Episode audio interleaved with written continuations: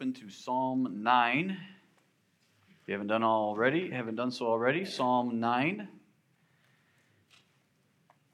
is where we left off, probably all the way back in November. I'm going to read the psalm and then we will get into uh, all of it together. We'll go verse by verse through this psalm.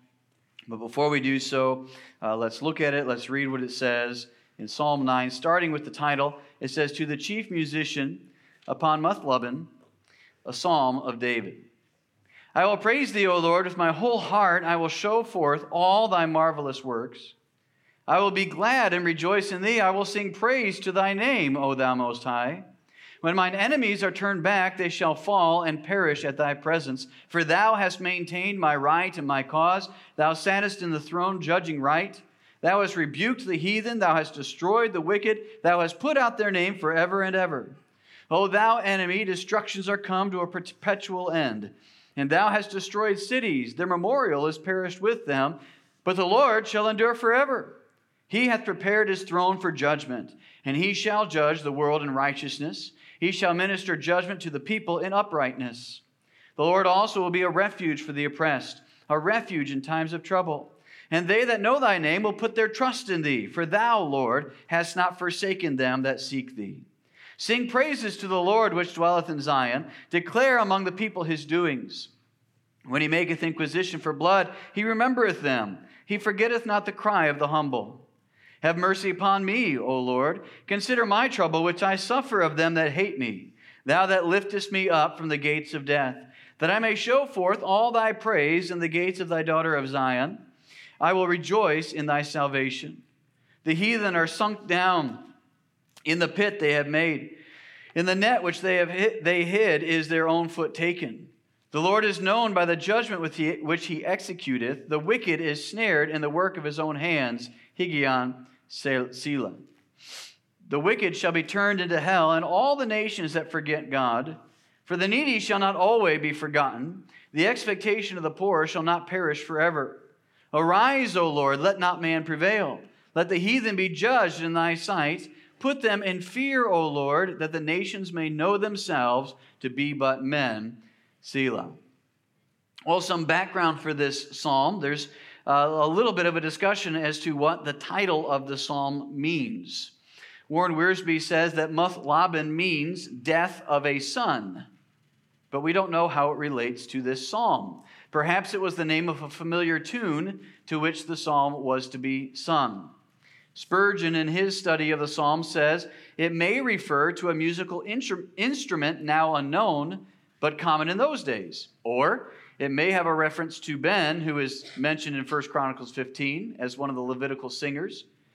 If either of these should be correct, the title of Muthlabben has no teaching for us except it is meant to show us how careful David was that in the worship of God, all things should be done according to due order.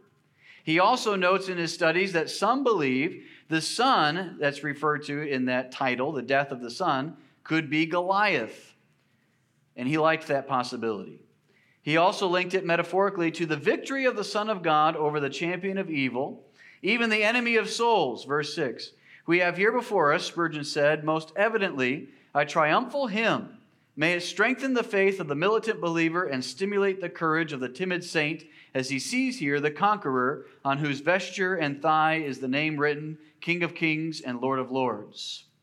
John Phillips wrote and pointed out that Psalm 9 and Psalm 10 belong together. They are linked together by a broken but continuing acrostic. We don't see this in the English language, but the first, in Psalm 9, the first 10 uh, letters of the Hebrew alphabet are used to emphasize the various stanzas, except for the fourth letter, which is left out on purpose.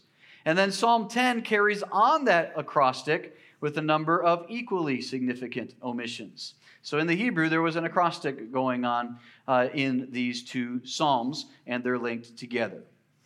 That's the background of the psalm. So let's dive into the first five verses here praise and rejoicing, as we find it in Psalm 1 through 5. Praise and rejoicing. I will praise thee, O Lord, with my whole heart. I will show forth all thy marvelous works. I will be glad and rejoice in thee. I will sing praise to thy name, O thou most high.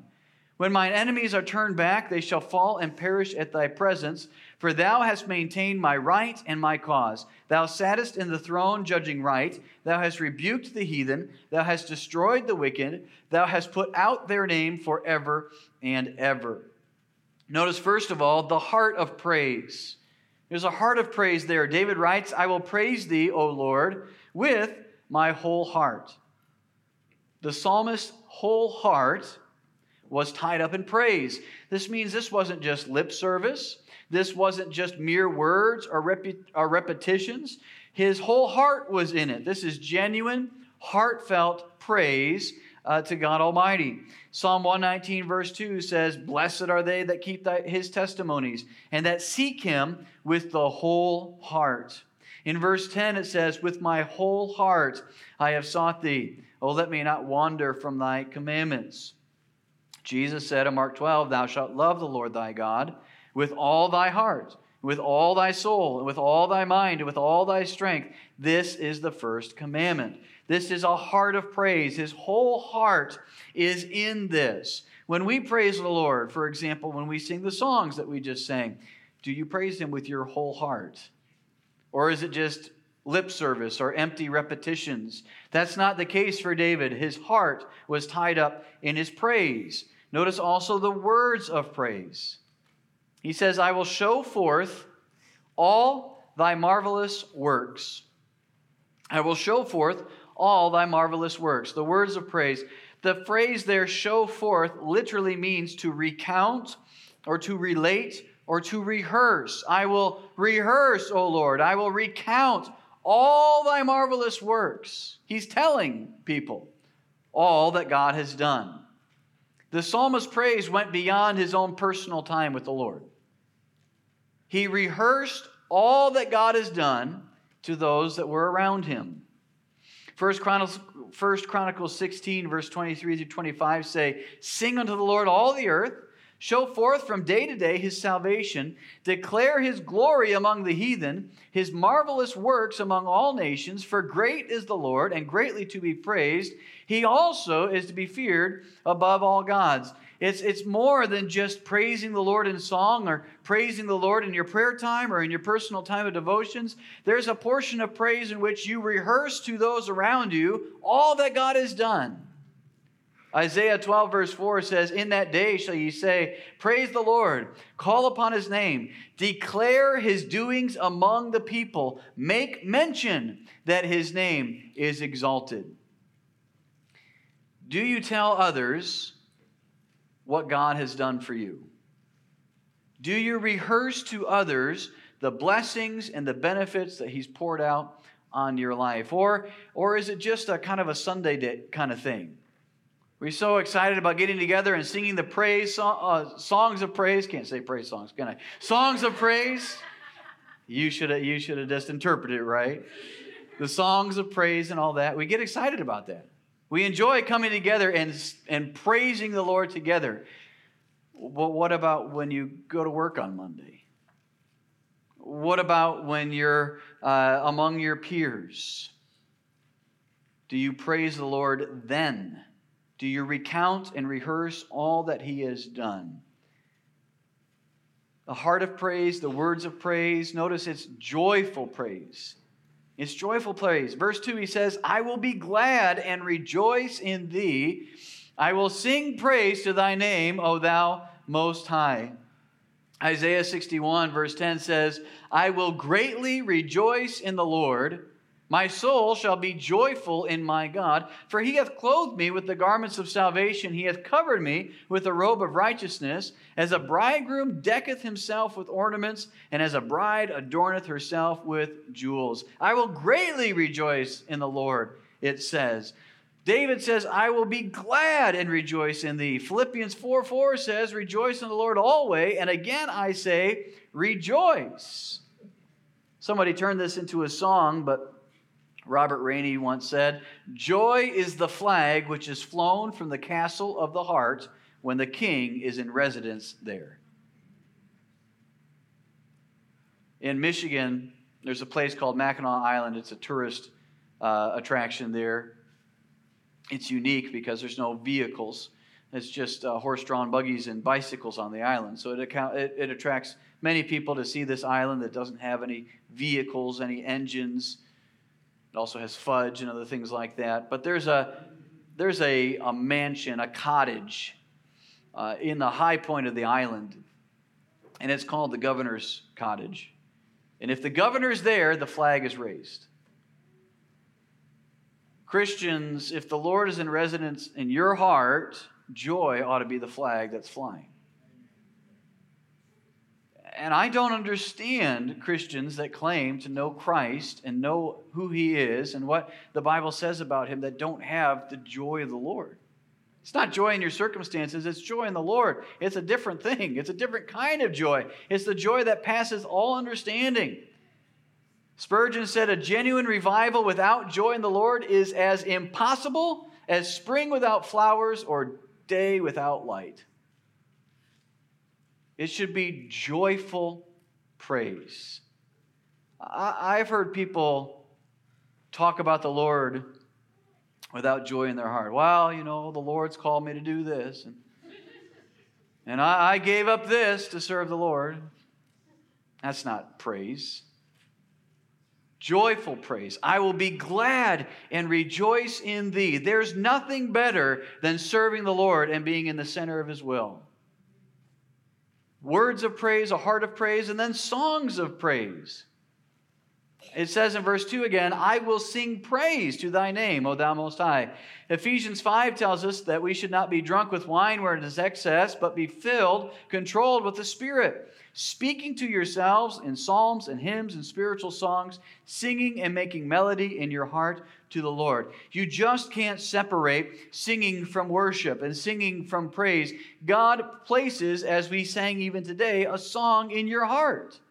He places a song in your heart, and your praise should be musical and joyful and verbal and heartfelt and genuine. And then notice David's reasons for praise. His reasons for praise. He says, first of all, he speaks of his deliverer. He speaks of his deliverer. When mine enemies are turned back, he says, his enemies are on the run but they're not running from Him, they're running from God. They're turned back, they fall and perish at thy presence. God delivered David from his enemies. God put his enemies on the run. I love the promise in, in Romans chapter 8 after it goes uh, and says that we, there's no condemnation to they that are in Christ. Then it goes on in verse 31 to say, What shall we say then to these things? If God be for us, who can be against us? Romans 8 28 is one of our favorite quotable verses that God works all things together for good. There's no condemnation. God's in control. He has a plan. He has a purpose. He works all these things together for good. What can we say then? If God is for us, who can be against us? David praised God for his deliverance. God was David's deliverer, and he's our deliverer also. It's a reason for praise. God was also David's defender. God maintained David's cause. He maintained my right and my cause. Thou sattest in the throne judging right. He executed justice on David's behalf. David did not have a kingdom in which everyone agreed with him all the time. He did not. David faced false accusations. David faced all sorts of enemies from without and from within. He faced conspiracy. He faced betrayal. He faced all sorts of things, but God maintained David's cause. When we are on the side of righteousness, God is our defense. When we are on the side of righteousness, God is our defense. God was David's deliverer, God was David's defender. And God was also the destroyer. The destroyer, it says, Thou hast rebuked the heathen. Verse 5 Thou hast destroyed the wicked, thou hast put out their name forever and ever. To the righteous, God is a defender. To the wicked, he's the destroyer. And that destruction is complete and utter destruction. It's not, uh, it's not preaching that we hear very much today but even Jesus said in Matthew 10, verse 28, Fear not them which kill the body, but are not able to kill the soul, but rather fear him which is able to destroy both soul and body in hell. God is the destroyer of the wicked. He's the defender of the righteous. He's the deliverer also. And these are reasons that David had for praise. David's prayer, praise and rejoicing. Notice also he speaks in verses 6 through 10 of permanence and refuge. Of permanence and refuge. It says in verse 6 O thou enemy, destructions are come to a perpetual end, and thou hast destroyed cities. Their memorial is perished with them, but the Lord shall endure forever. He hath prepared his throne for judgment, and he shall judge the world in righteousness. He shall minister judgment to the people in uprightness. The Lord also will be a refuge for the oppressed, a refuge in time of trouble. And they that know thy name will put their trust in thee, for thou, Lord, hast not forsaken them that seek thee. David speaks of an enemy here that is temporary. An enemy that is temporary. The Lord will endure forever, but the enemies, not so much. You know, every kingdom on earth, no matter how mighty, no matter how prosperous, no matter how significant in history, is temporary. Kingdoms have risen and fallen, but no matter how secure they seemed, they were just temporary. Every kingdom on earth, no matter how mighty, is just temporary. It reminded me of the poem Ozymandias by Percy Shelley.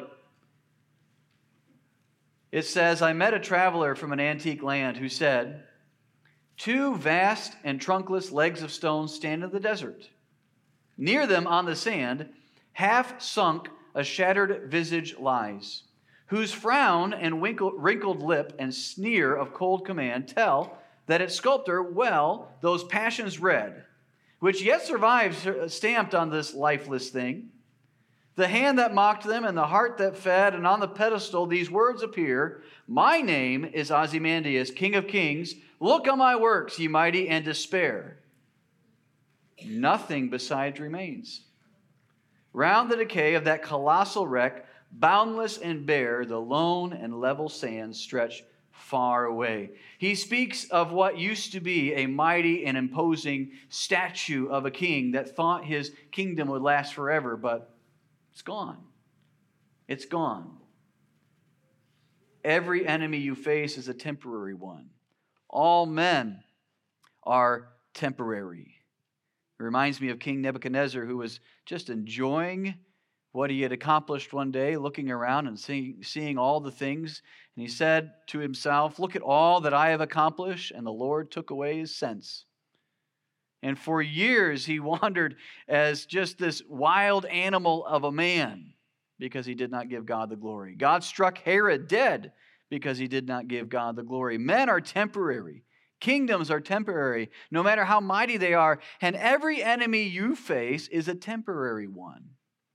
By the way, every person that we think are enemies of God and righteousness and Christianity in general are temporary ones. All men are temporary, but there is an enduring throne.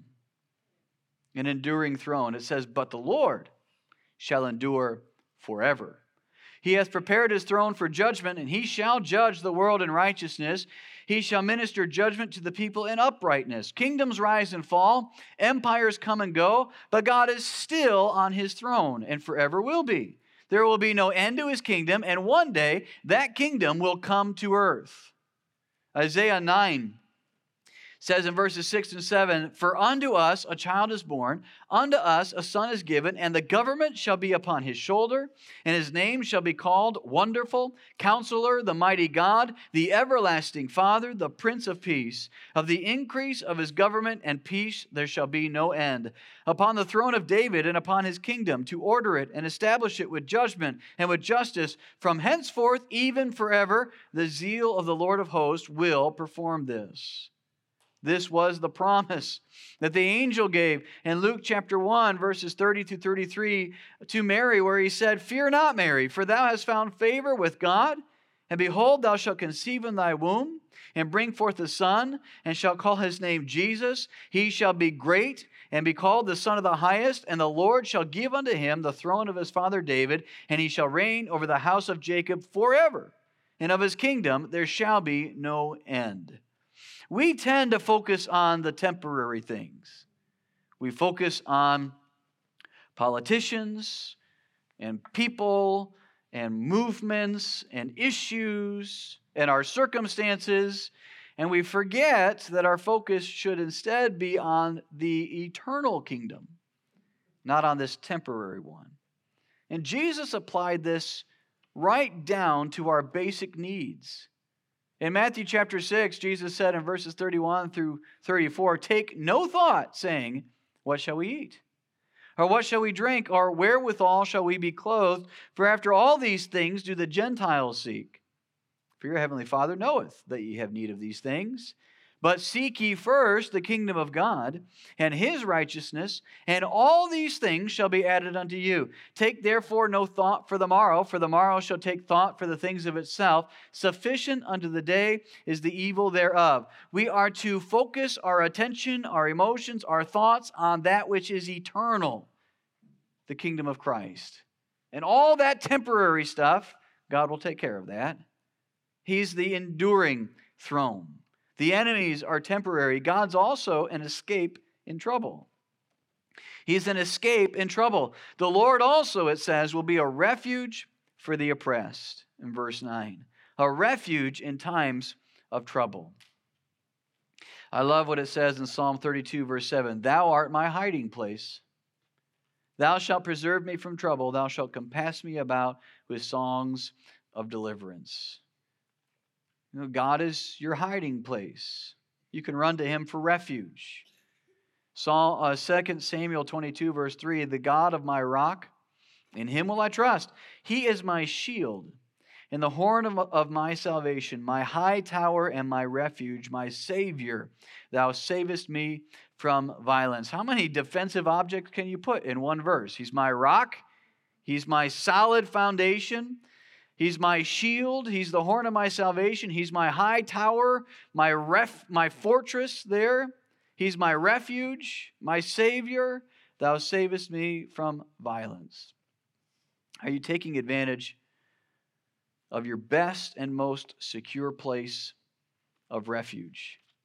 You know, we go through life and we get busy and we get concerned and we get worried and we get anxious and we forget that there's a refuge waiting and we don't have to run very far to find it because it says in verse 1, uh, 1 of Psalm 91, which I don't have on the screen for you, but it says, He that dwelleth in the secret place of the Most High shall abide under the shadow of the Almighty. I will say of the Lord, He is my refuge and my fortress, my God. In Him will I trust. Surely He shall deliver thee from the snare of the fowler and from the noisome pestilence. He shall cover thee with His feathers and under his wings shalt thou trust. His truth shall be thy shield and buckler. Thou shalt not be afraid for the terror by night, nor for the arrow that flieth by day. And it goes on and on and on and on. He that dwelleth in the secret place. Where's the secret place? Jesus said, It's in your closet. You don't have to run very far to find him. But so often we forget that our most secure refuge is in the presence of our Heavenly Father. He's our escape in trouble. And then he, there's an earned trust there also. David speaking from experience when he says in verse 10 And they that know thy name will put their trust in thee. For thou, Lord, hast not forsaken them that seek thee. You can trust in the Lord. He's proven himself faithful. They that know thy name, do you know him well enough to trust him? You can't know him apart from his word. God's word is a picture that he has painted for us of himself. He reveals himself to us in the pages of your Bible. And do you know him well enough to trust him? I don't think I could trust the Lord the way I do if I didn't know what He says about Himself in His Word. How many promises from Scripture I claim every single day, just trusting that God will do what He says? They that know thy name will put their trust in thee. You can trust him. He has and will prove, prove himself faithful. Hebrews 13, verse 5 through 6 says, Let your conversation be without covetousness, and be content with such things as ye have, for he hath said, I will never leave thee nor forsake thee so that we may boldly say, The Lord is my helper, and I will not fear what man shall do unto me. God is enough. And to have Him is enough. To know that you have His person and His presence, that He'll never leave you or forsake you, is enough that you can be content with whatever situation you're in. He always keeps His promises. 1 Kings, verse 56 of chapter 8 says, Blessed be the Lord that hath given rest unto his people Israel according to all that he has promised. There hath not failed one word of all his good promise, which he promised by the hand of Moses his servant. I challenge you to find one world leader, elected official, politician that has that good of a track record of keeping their promises. God kept every promise that he gave to his people. Not one of those promises failed. We're used to in our day and age, our day and age, politicians and people saying, I, I never promised that. No, no, no, I meant this. I meant this. We're, we're right on track. This was our goal all along. But God has not failed in one word of his good promise.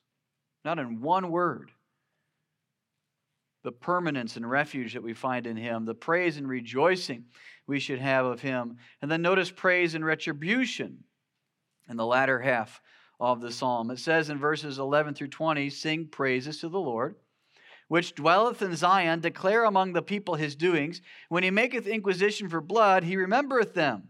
He forgetteth not the cry of the humble. Have mercy upon me, O Lord. Consider my trouble which I suffer of them that hate me. Thou that liftest me up from the gates of death, that I may show forth all thy praise.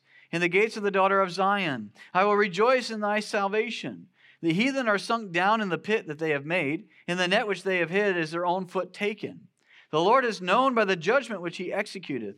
The wicked is snared in the work of his own hands. Higgaion Selah. The wicked shall be turned into hell, and all the nations that forget God, for the needy shall not always be forgotten. The expectation of the poor shall not perish forever. Arise, O Lord, let not man prevail. Let the heathen be judged in thy sight. Put them in fear, O Lord, that the nations may know themselves to be but men. Notice again, David says we should declare his acts. We should declare his acts. We should sing and declare the goodness and faithfulness of God. Are you a person of praise? Do you give God the credit for what he does in your life? Declare his acts. And then depend on him to avenge. Depend on him to avenge. There's the principle here in Psalm 9 that God will search out the guilty party and avenge the afflicted and the humble. God will do that. He will search out the guilty, He will avenge the afflicted and the humble. Jesus said in Luke 18, verses 7 through 8, And shall not God avenge His own elect, which cry day and night unto Him, though He bear along with them? I tell you that He will avenge them speedily. Nevertheless, when the Son of Man cometh, shall He find faith in the earth. It may not be on our timetable, but God has not forgotten, and God will set everything right. Romans 12 says in verses 18 through 19, if it be possible, as much as lieth in you, live peaceably with all men. Dearly beloved, avenge not yourselves, but rather give place unto wrath, for it is written, Vengeance is mine, I will repay, saith the Lord. That's God's job. God will set things straight. God will avenge. God will God is keeping very close records and he is going to get, have everyone give an account before him one day. But our job is to give place for God to avenge. We need to depend on him for that, to declare his acts, to desire his assistance. In verse 13, David cries out to God again in prayer. He says, Have mercy upon me, O Lord. Consider my trouble, which I suffer of them that hate me, thou that liftest me up from the gates of death. He cries out in prayer. If you desire the assistance of your heavenly Father, do you cry out to him in prayer like David did? Philippians 4 or 6 says, Be careful, be full of care. We might say, anxious for nothing. But in everything, by prayer and supplication with thanksgiving, let your requests be made known unto God, and the peace of God, which passeth all understanding, shall keep your hearts and minds through Christ Jesus. The peace that is promised in verse 7 assumes that you pray the prayer in verse 6. And David cries out to God in prayer. Psalm 55, verse 22, is a wonderful promise. Cast thy burden upon the Lord, and he shall sustain thee. He shall never suffer the righteous to be moved. And Peter put it this way in 1 Peter 5 7 casting all your care upon him, for he careth for you. How's your prayer life? Do you cry out to God? Do you allow Him to lift you up? Do you depend on Him for that perfect peace and for His assistance? You know, casting involves giving it up, throwing it at Him. Do you cast your cares and your burdens upon the Lord? David does in verse 13 and 14. He desires God's assistance. And then notice the destruction and the affliction here. In the last five verses, he says, The heathen are sunk down in the pit that they have made. In the net which they hid is their own foot taken. The Lord is known by the judgment which he executeth. The wicked is snared in the work of his own hands. We see the end of all of those that trust in wickedness. What happens to them? Well, they fall into their own pits. They fall into their own pits. Proverbs 26, verse 27 Whoso diggeth a pit shall fall therein, and he that rolleth a stone, it will return upon him. I think that's my favorite thing to read in the news cycle is when somebody gets caught in their own pit. Proverbs 28, verse 10 is Whoso causeth the righteous to go astray in an evil way, he shall fall himself into his own pit. But the upright shall have good things in possession. The wicked fall into their own pits, they are also caught in their own traps. Here in Psalm 9, Psalm 10 says it this way in verse 2 The wicked in his pride doth persecute the poor. Let them be taken in the devices that they have imagined. I like to pray that about politicians. I'm, I'm serious. Lord, they are scheming, they are trying to accomplish some wicked things. Let them be taken in the devices that they have imagined. Let them be caught in their own traps. And their destiny, it says, is in hell. It says there in verse 17 the wicked shall be turned into hell, and all the nations that forget God. That is the truth of the matter, and we see how that comes to pass in Revelation 20, verse 15, where whosoever was not found written in the book of life was cast into the lake of fire. You know, in the end, they are merely human, and God is the righteous, just judge. They seem very powerful. They seem to have everything going their way, everyone on their side. They seem to have the culture and the judicial system and the justice system and everything in the palm of their hand. But Isaiah 40, verse 15 says, Behold, the nations are as a drop of a bucket and are counted as the small dust of the balance. Behold, he taketh up the isles as a very little thing. You know, when God does send his son to execute judgment on this earth, it's not going to be like those sci fi movies when the threat comes from on high and all the nations get together and they come up with this super weapon and they win. It's going to be he speaks and they're wiped out. Not a shot will be fired. Because to the Lord, the nations, all of them, are a drop in a bucket. The dust on the balance, just wipe it off. set the scales right, right again. And all the isles, all the nations, a very little thing. He's not threatened, he's not worried, and he will set things right.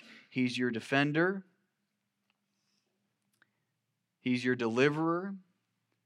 His throne is permanent, and all else is temporary. No matter what you face, no matter what you're going through, no matter what the news might say, or what's happening in Washington or around the world, God is still on his throne.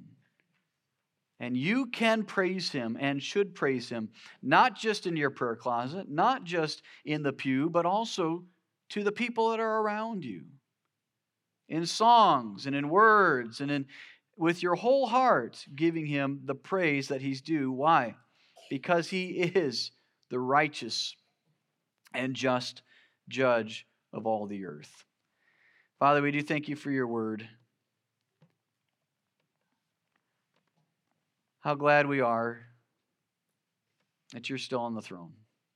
Lord, we pray that you would help us to have eyes that are set on things above and not on things on this earth, that we might take our confidence in you, that you would give us wisdom. Lord, we need to uh, give an answer to those that are around us of the hope that's within us. We need to Tell people what you've done for us.